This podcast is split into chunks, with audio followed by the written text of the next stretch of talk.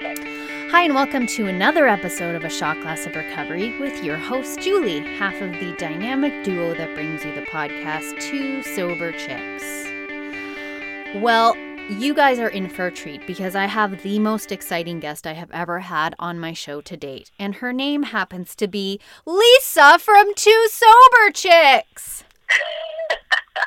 Yay! I've infiltrated to the other side. It's so weird that we're doing it on like our solo show instead of our regular show. I know, it's COVID. COVID adaptation. That's right, which is great because we're learning how to accept, which is one of the mainstays of our program. So I'm happy to be on your show, Julie. Do I get to be on your show? Sure, we'll do that next week. Okay. So what the listeners don't know is that we bank our episodes and then release them. So according to them, they have no idea that all of the shows they've been listening to during COVID, we've already pre-recorded at your place. Yeah, back in like, what, January? Yeah. And I remember at the time, isn't that crazy how like we get set up for stuff like this? I remember at the time you saying, wow, I think we're good to go now until like the end of June, just in case, you know, I get busy with work or you get busy with school, having no idea that we would have nope. banked them for like twelve weeks of isolation. That's right. It was the um, New Year's uh, resolution. I said the one thing I want to do differently or better this year was to not leave our listeners hanging, because oftentimes, you know, stuff would happen. I'd get really busy with work, you'd get really busy with school, and then we wouldn't see each other for a while. So then I came up with this shot glass of recovery, so that when you weren't around, I could do like a five-minute podcast and give people a little something to listen to. And then you started to do them, and then I got busy with my new career, and I was in training and in school, so then all of a sudden I was going to be unavailable, and I thought we can't keep doing this to people. We have to have some regularity. So let's get together, and usually when we get together, we're pretty good to bang off like three or four. Mm-hmm. So that's what we did. We got together, and every time we got together, we, we did three or four, and then I just started to schedule them so that we had at least, I think it was one a month, one or two. Sometimes, actually, was it three a month? I thought they were coming out every Friday. Every Friday. You're right. Damn, we're good. You're good.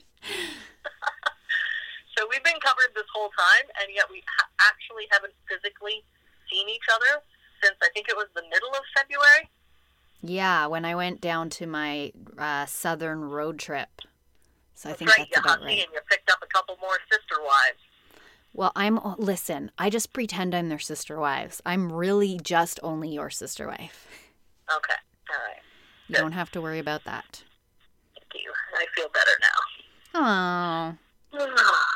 So yes, I and I've seen you a little bit because we do um a couple of A A meetings together online, thanks to you know the advent of technology. Um, so I've seen your face, but it's different than being in someone's physical space. You know, you and I are big huggers. We're very tactile people. Yeah. And um, I love hugging people. And you know my favorite, my, my signature move? Yes. Is, is to hug people and wait for them to, like, start to pull away, and then I hug harder. Yeah. and, and so, well, thankfully I have a wife, so I don't live alone. So I do have someone to hug.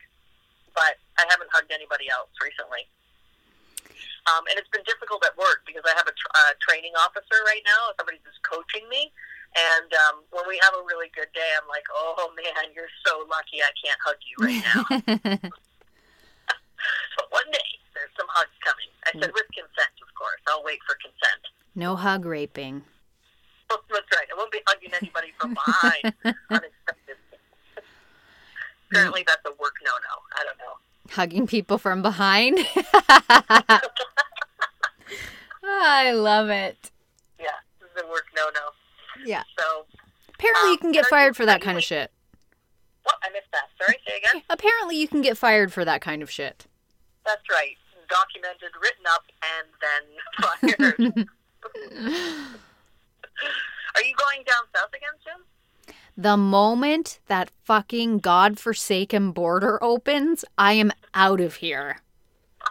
I'm supposed to be right now in monasteries. Like all of May was me traveling down south and going to monasteries, Benedictine and Trappist and um, what's the other one? Benedictine, Trappist. Oh, and Franciscan. So the second that I can cross the border, I'm going to go back down to Franklin, Tennessee, see my friend Jennifer, and we're working on sort of women's prayer groups down there, like um, less religious, even though it will be religious because it's prayer in some kind of way, in a more spiritual women's groups that we hope will explode into different cities, kind of like a mixture of religion and A A, but specifically only for women supporting women. Uh-huh. Um, so I'm going to be down there doing that with her for a couple of weeks. And then I plan as I drive back up to Toronto to hit all of those monasteries and get in some really good, like, ascetic practices and pray with the monks and all that fun stuff. So. And along your travels, you'll be littering the place with Two Sober Chick podcast business cards. Yes. Everywhere I go. Gas stations, flip it in the handle. Everywhere I go. And if I have my books out, no, I won't. I was going to say, and if I have my books out, I was planning if I had my books released to leave the prayer poetry at the monasteries, but they won't be out probably until late summer, early fall. Oh, wow. Mm-hmm. Wow, you're actually becoming like a writer. I am a writer. I'm a poet. Is, is this like your, is this your job now? Are you a writer by trade? No, it's just a hobby.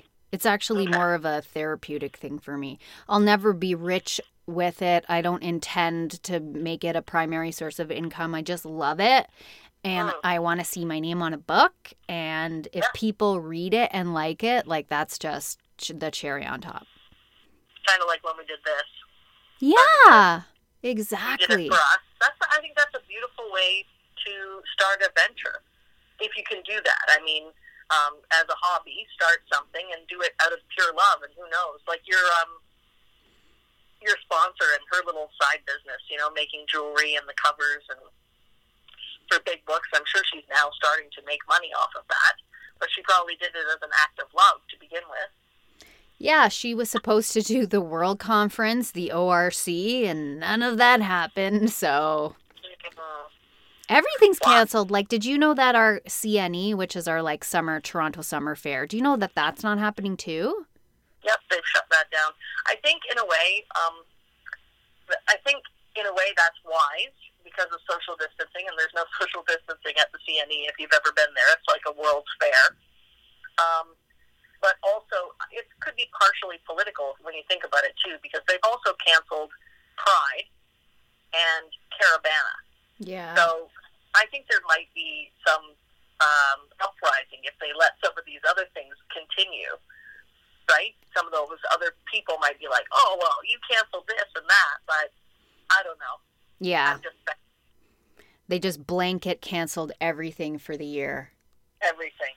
Yeah, large events and... Makes sense. Uh, social gatherings and... You know, it is it is um, starting to pick up. I'm noticing more and more on the roads. I'm seeing more traffic. But for a while, it's like I've been making jokes about the apocalypse, but then I'd get a chill up my spine. Like, yeah. Because one day, I don't watch the news that often. Um, and part of it is because it's all negative and bad. Yeah. Um, and I heard something about locusts in crops in India. And then there was flooding that happened. And then there was this pandemic plague. And I started to get really nervous. And the murder hornets. The murder hornets. I didn't even hear about oh, that. Oh, fuck. I don't even know if that's... Like, there's supposedly... There's this new breed of murder wasps or something that are supposed to kill us, too. Like, seriously, it's not a joke. I know. What? I don't know. What? I guess I'm okay, not getting married this year. I really, at the beginning of this year, had a major premonition that I was going to get married this year. Now, it was supposed to be to the man that I had to leave because he didn't want to invest in me in any way, shape, or form. uh, so I knew it wasn't going to be him recently, but like I just felt like twenty twenty I was going to get married. So I, I mean, we're we're only almost halfway through, so you never know. You never do know. Yep. Could happen. Plus, I'm not a wedding girl. Like, I don't need a wedding. Just let's go away somewhere and get married. Um, so it still could happen. Right. First maybe if I marry a pastor, he, for, maybe if I marry a pastor, he can just marry us himself. That's true. So dumb. I was going to say, first it was dick pics in our inbox, and now it's going to be wedding invitations. I can't wait. You're solely on opening up the email duty from now to eternity. Available to marry and um, special consideration for Americans. Yeah. She's accepting applications now. Um, you've actually been off of school for this time as well, so you have been doing almost a full-time job when it comes to Two Sober Chicks, and you've been answering all of our emails, so thank you for taking up that mantle. You're welcome. Has anyone, has anyone submitted any, like, really interesting uh, topics or questions that you wanted to discuss? No. Well, I'm okay. having um, a guy on from um, the... Thankful contemplation group in where I spoke in just outside of Nashville, Tennessee, named Chad, and he gave he said he wanted to talk about spirituality, and I went, mm, that's a little broad, so yeah. I'll have to do a little. We'll have a chat beforehand, and I'll have to do a little digging because that's a big ass topic. It is. It's a very big topic. Well, um. You and I have both been confronted with um, very grievous situations lately. So do you want to talk a little bit about how the program, um, as you've learned how to practice it, has helped you through that stuff? Because there's two big ones I can think of, which I'm not going to mention because that's up to you, where you've been like moment, what seems like momentarily upset and still upset, but jumping right into program like immediately, which has been amazing to me. Okay, go ahead. I, I, tell me what it is you're talking about. Um, you have been uh, triggered by use of specific language in your job, um, and also with your little doggy, the loss of little Eddie Patetti. Eddie Patetti. Uh, yeah. Um, okay. Now you've got. And oh, and.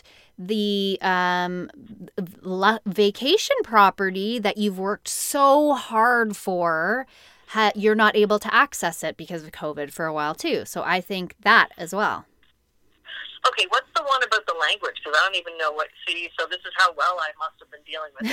Because I don't even, it's not even registering what you're talking about. When you were training for your job and you heard the word bad several times and what it brought up for you. Like, that's bad. Oh. oh, no, this is bad. This is bad. That's bad.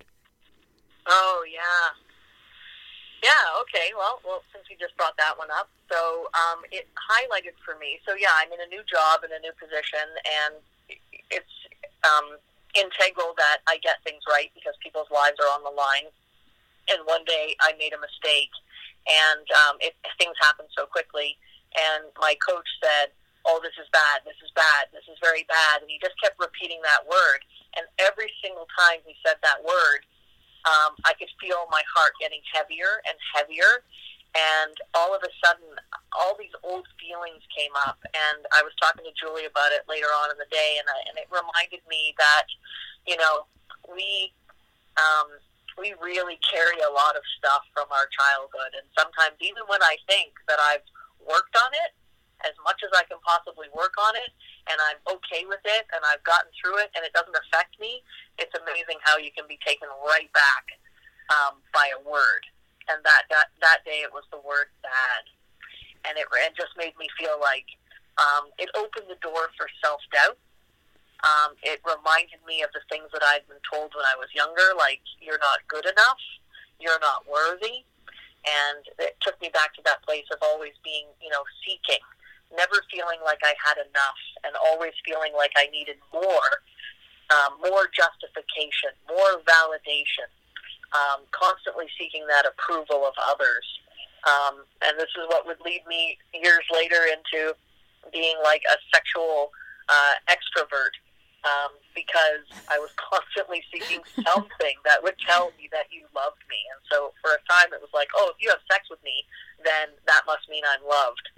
You know, it took me years to figure out that's not the same thing. um, but yeah, so in that moment, just taking me back to um, feeling bad and not good enough. And then I guess just using the program, and we were talking about the four agreements uh, that our friend Sharon is reading right now, and I remember reading that quite several years ago, and the reminder that um, to be impeccable with your word. And if I had have remembered that in that moment that day, I wouldn't have been so hard on myself. Um, but just because someone says that something is bad doesn't mean that I am bad. Mm-hmm. Um, and I'm human, and I made a mistake.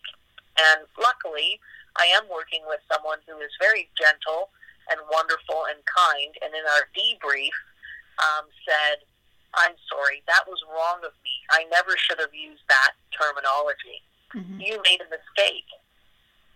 Um, that's on me. I'm your teacher. So it was incredible how we worked through this and how I'm able to today, instead of shutting down and not showing emotion, and saying, no, it's fine, no, there's no, I don't want to talk about it, there's nothing to talk about, um, I was able to say, yeah, let's talk about it, can we take time to talk about this? And we took like fifteen, twenty minutes to debrief about it, and I was honest and said, yeah, it really triggered some things in me, it took me back to childhood and not feeling good enough, and, but I know that's not the case, I know that I am going to make mistakes, and that's why you're here, that's why I'm tethered to a coach right mm-hmm. now. Because um, I'm not doing the job alone yet, because I'm not capable, and I'm not expected to be capable yet. Mm-hmm. But I, I do have a tendency to put that expectation on myself. One of my big character defects is expectation. I always um, have high expectations, probably more so for myself than I do for other people, but sometimes for other people too, expecting them to behave a certain way. And if they don't, then I struggle with that. Mm-hmm. But I do the same to myself as well. So, um, yeah, there was that day. Is that what you meant?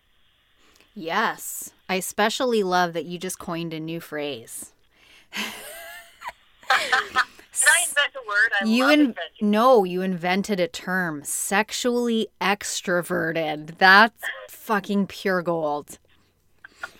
I'm not promiscuous. I'm just sexually extroverted. Oh, I love it. I wasn't a slut. I was sexually extroverted. I love it so much. That's so good.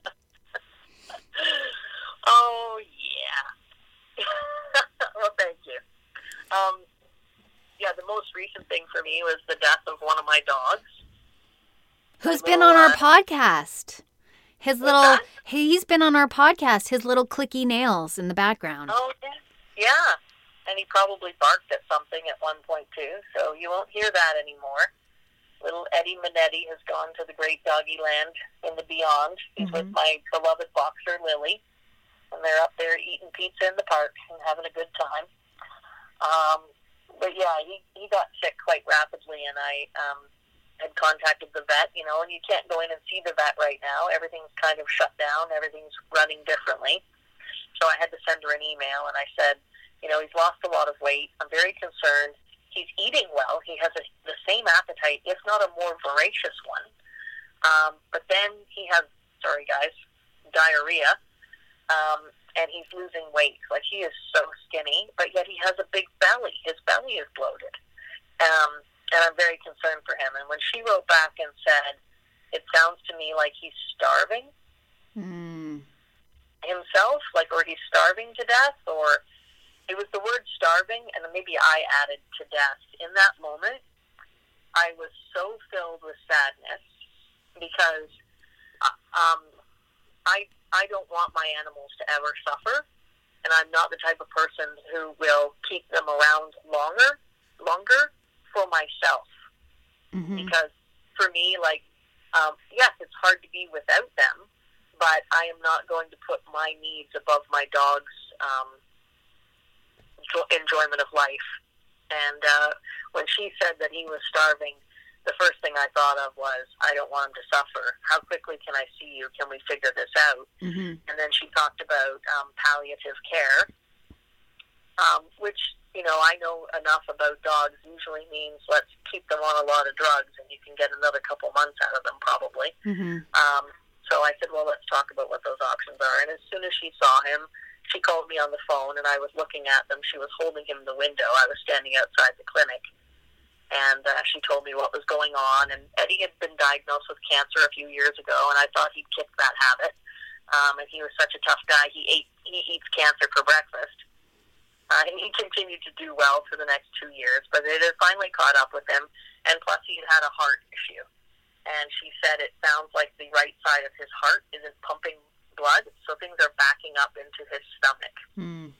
If it's the left side that fails, it, it pumps fluid into their lungs. I don't know, I'm not up to that. So she said that's why he's bloated and distended, and essentially, yes, he's not, he's eating, but he's not getting any nutrients, so he is wasting away. And I'm like, and then I just started to cry, and I said, okay, let's, she goes, I can maybe give you a couple more days. And I said, for what? It's not going to be any easier. And then he suffers for five more days. But I've drugged him. Mm-hmm. That's not okay with me. I'm, let's, we'll just do it now. Mm-hmm. So that was really fucking hard. Yeah. And, uh, but, you know, you've been there before. You just do what you have to do. And I went and I held him and I let him have my Egg McMuffin as his final meal, because I had an egg, one of those Egg McMuffin sandwiches in my hand. And he was going crazy sniffing it. So I'm like, yeah, sure, here you go, have at it. Mm-hmm.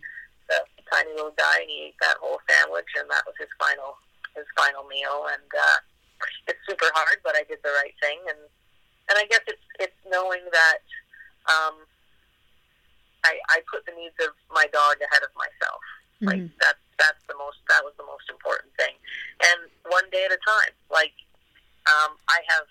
Some days where I've cried, and I have some days where I can watch videos and get through them without crying. And what I'm focusing on is what a great life we had together. Yeah. Uh, this was a dog that I rescued. When I rescued him, nobody wanted him. He was aggressive to dogs, people. Um, he urinated on everything. You'd walk by the bed where he was hiding, because he would hide under the bed for the first couple of weeks that I owned him, and he'd try to bite you as you walked by. You know, and then he was this really lovable guy in the end, and he was like, just he gave me so much joy. So he came a long way, and I got a lot out of having him as a pet, and um, and that's that. We all have these sadnesses that we have to deal with. So, well, I think you've done an amazing job of a whole shit. What does my friend in um, Tennessee say? She'll say shit fire. Um, but that's not what I meant. I was going to say a shit ton. You've had a, a storm of some things happen to you in rapid succession in the last two weeks. Like, never mind two months. So I think you've done beautifully with it, and I love you, and I think you're amazing. Well, thank you. You're welcome. Yeah, and even at the beginning of this new career change, we were in week one when COVID hit, mm-hmm. and they changed us.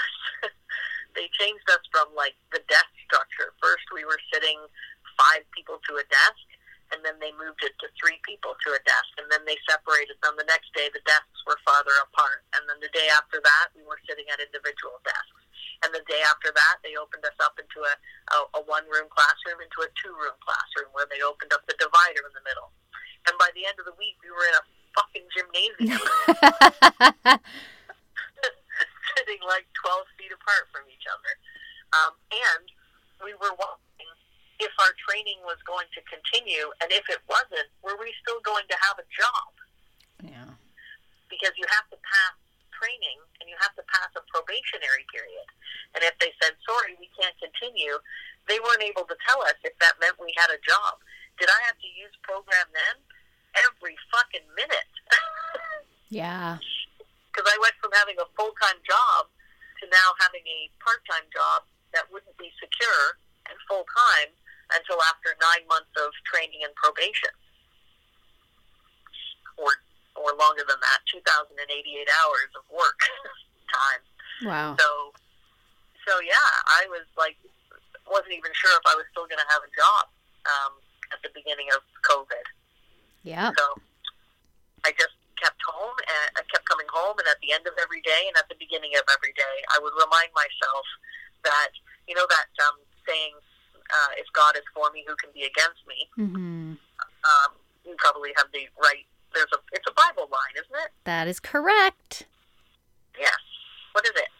Um, If God be for us, who be... I don't know.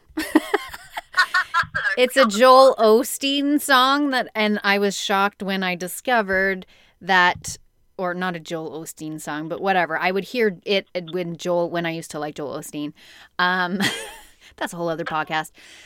Uh, anyways, that's the first time I heard it. I think it was on his shows. And it's also a worship song, but I don't know where it is in the Bible. I would guess it's in a psalm. I'll figure huh, it out. You know what? I've just found it. You did not. It's in the Promises for Peace Officers book. Oh! Um, yeah, that my friend Karen gave me. Um... It has a book of quotations. It's from Romans eight, colon, fifteen, comma, thirty-one. You're amazing. For you did not receive the spirit of bondage, again to fear, but you received the spirit of adoption, by whom we cry out, Abba, Father. Mm. What then shall we say to these things? If God is for us, who can be against us? I love that. Romans eight thirty-one, or Romans, the book of Romans, chapter eight, verses fifteen to thirty-one. Yeah, yeah, that's it. That's beautiful. That's cool how we found that together. I know. Um, and again, that's the, that right there is the epitome of this program of spiritual action. When I came into the program of Alcoholics Anonymous, um, I would not have dreamed that, A, Julie and I would have ever been friends. Um, because I would have looked at her in a judgmental way and called her a Jesus freak and been done with her. Plus, you're way out of my league. You, yes, you are way out of my league, Julie. Um, and I would have, I wouldn't have been able to make use of what she had to offer as a person of religion. I would have shut it down. Without listening, I wouldn't have had an open mind, but it's through the grace of this program that I've been on this journey where things soften, things have changed within me. I've taken certain actions to change old habits, old ideas, and old ways of thinking, and now I can say I'm using a phrase from the Bible, and I'm not uh, a Christian, I'm not a religious person, mm-hmm. but that phrase from the Bible has helped me and lifted me and saved me more times than I can count in the last year and a half. I love that. That, that one phrase. Yep. And and if I had have remained obstinate or stuck in my ways, I wouldn't have been open to that phrase, that line. Mm-hmm. You know, I would have been like, I'm not using that phrase. It comes from the Bible. Fuck that. Yeah. But I use it all the time. And now I've even taken the liberty to short it and just say, God is for me. Mm. That's Period. So good. Yeah. And so when I when that fear started to creep in and that doubt started to creep in, and my old ways of thinking is always a way of worry and fear, and uh, if it wasn't for wasn't for bad luck, I'd have no luck at all. When those old thoughts creep in, and then the next thought is, God is for you, Lisa. Period. Yeah. Let it's it a, go. It's and a look, truth. I'm still here. Mm-hmm. That I'm is. Still here. Yeah. You were here and you were thriving. I am thriving. You are yeah. thriving. And, the, and the, um, the we bought a um, a summer place up north. It's a trailer park. Um, they call it a resort property now. They fancified things, and they're not. Um, like trailers that you hook up to the back of your car and pull along. It's like a mobile home. Mm-hmm. Um, so I call them prefab homes. They're like little trailers, little boxes. Um, and uh, we were able to, because I got this new job, afford to buy a used one. And it's uh, on a seasonal property. So what that means is we own the, the unit, but we don't own the property it sits on. So that's still governed by someone else. Well, the property owners are governed by the province, and the province shut that access to those places down because there's more people who would be congregating together. It's not like a, a cottage property owner where they own their own property so they can go and they can isolate in their own cottage and not socialize with their neighbors, right? Like in a in these trailer resort properties, there's lots of people around. Mm-hmm. So they... they shut it down and they said, no, you can't go. And I'm like, are you fucking kidding me? I can finally afford my fucking dream of owning a summer vacation property, and I've paid for it and bought it, and now I can't use it. Mm-hmm. You've got to be shitting me. Mm-hmm. But anyway, they did just um, open up that uh, as of um, Saturday, we will be able to go up. But my, of course, my resort isn't ready because they haven't had anybody up there working, so they're a little bit behind. But another week from now, and we will be up, able to go up. It'll be up and running, and we'll be able to stay over. And again, the program in action. Uh, my first default setting is to go, this fucking sucks. I want to go now. My child, my four-year-old inner child, pitches a fit. But the good news is, because of the program, that fit only lasts a few seconds. And then I go, wait a second. I've been employed this whole time because I'm an essential worker. Mm-hmm. I've gotten a paycheck. Yeah. I, I, I didn't lose anything. I didn't lose a home. There are people that are losing their jobs. They've been on unemployment. They're probably going to lose their homes. And I have been very fortunate, which is another reason why at work we're doing a fundraiser for the Daily Food Bank. As first responders, mm-hmm. we're raising money for the Daily Food Bank, which is a Toronto food bank. Um, so if anyone wants to donate money to that, let me know, and I will send you the email link privately. That's, That's awesome. Little, I have volunteered at the Toronto Food Bank, and I was very impressed. Yeah. So those are my stories. Now it's your turn. Well, this is the longest podcast we've ever done at thirty-two minutes, so I'm going to save oh. my stories for when I'm a guest on your podcast. All right. It was so nice to catch up with you. I mean, we catch up with each other every day, but it was really nice to do this in this forum again. I'm sorry I jabbered on for your entire podcast. That was the whole point. You did exactly what you were supposed to do. Well, thank you. Thanks for having me. It's been a pleasure being on your Shot Class of Recovery. Oh, so weird. I look forward to having you as a guest on my Shot Glass of Recovery and finally getting together to record more of Two Sober Chicks, because I think January, no, June seventh will be our last recorded, pre-recorded event, so we better get on it. Uh, that is true. We'll, we and just like everyone else, we'll take it a day at a time. We could be sitting across from each other then, or not, or doing it this way. Yeah. Now, mind oh. you, if you do it, you actually have the sound bed for the Two Sober Chicks intro, whereas right. I do not. We'll figure that out. I got to get that to you somehow. Right. And so the one final thing I would like to leave people with mm-hmm. is one of the things that has helped me get through some of these difficult times is focusing on the things that I should be grateful for rather than the things that I am lacking. Agreed. Um, you know, and all of a sudden, if you start counting the things that you are grateful for, it's amazing how they grow day by day. Mm-hmm. Um, one thing I've noticed when I'm in A A Zoom meetings, especially in the first month, where people were really freaked out by this, and, and they were focusing a lot on the negative and the lack. And, um, and I just kept thinking, you know, what is so amazing is that the last time a major plague came around, there wasn't anything like Zoom to keep us connected. Mm-hmm. And we have this amazing technology where we get to connect with up to one hundred people in a virtual room.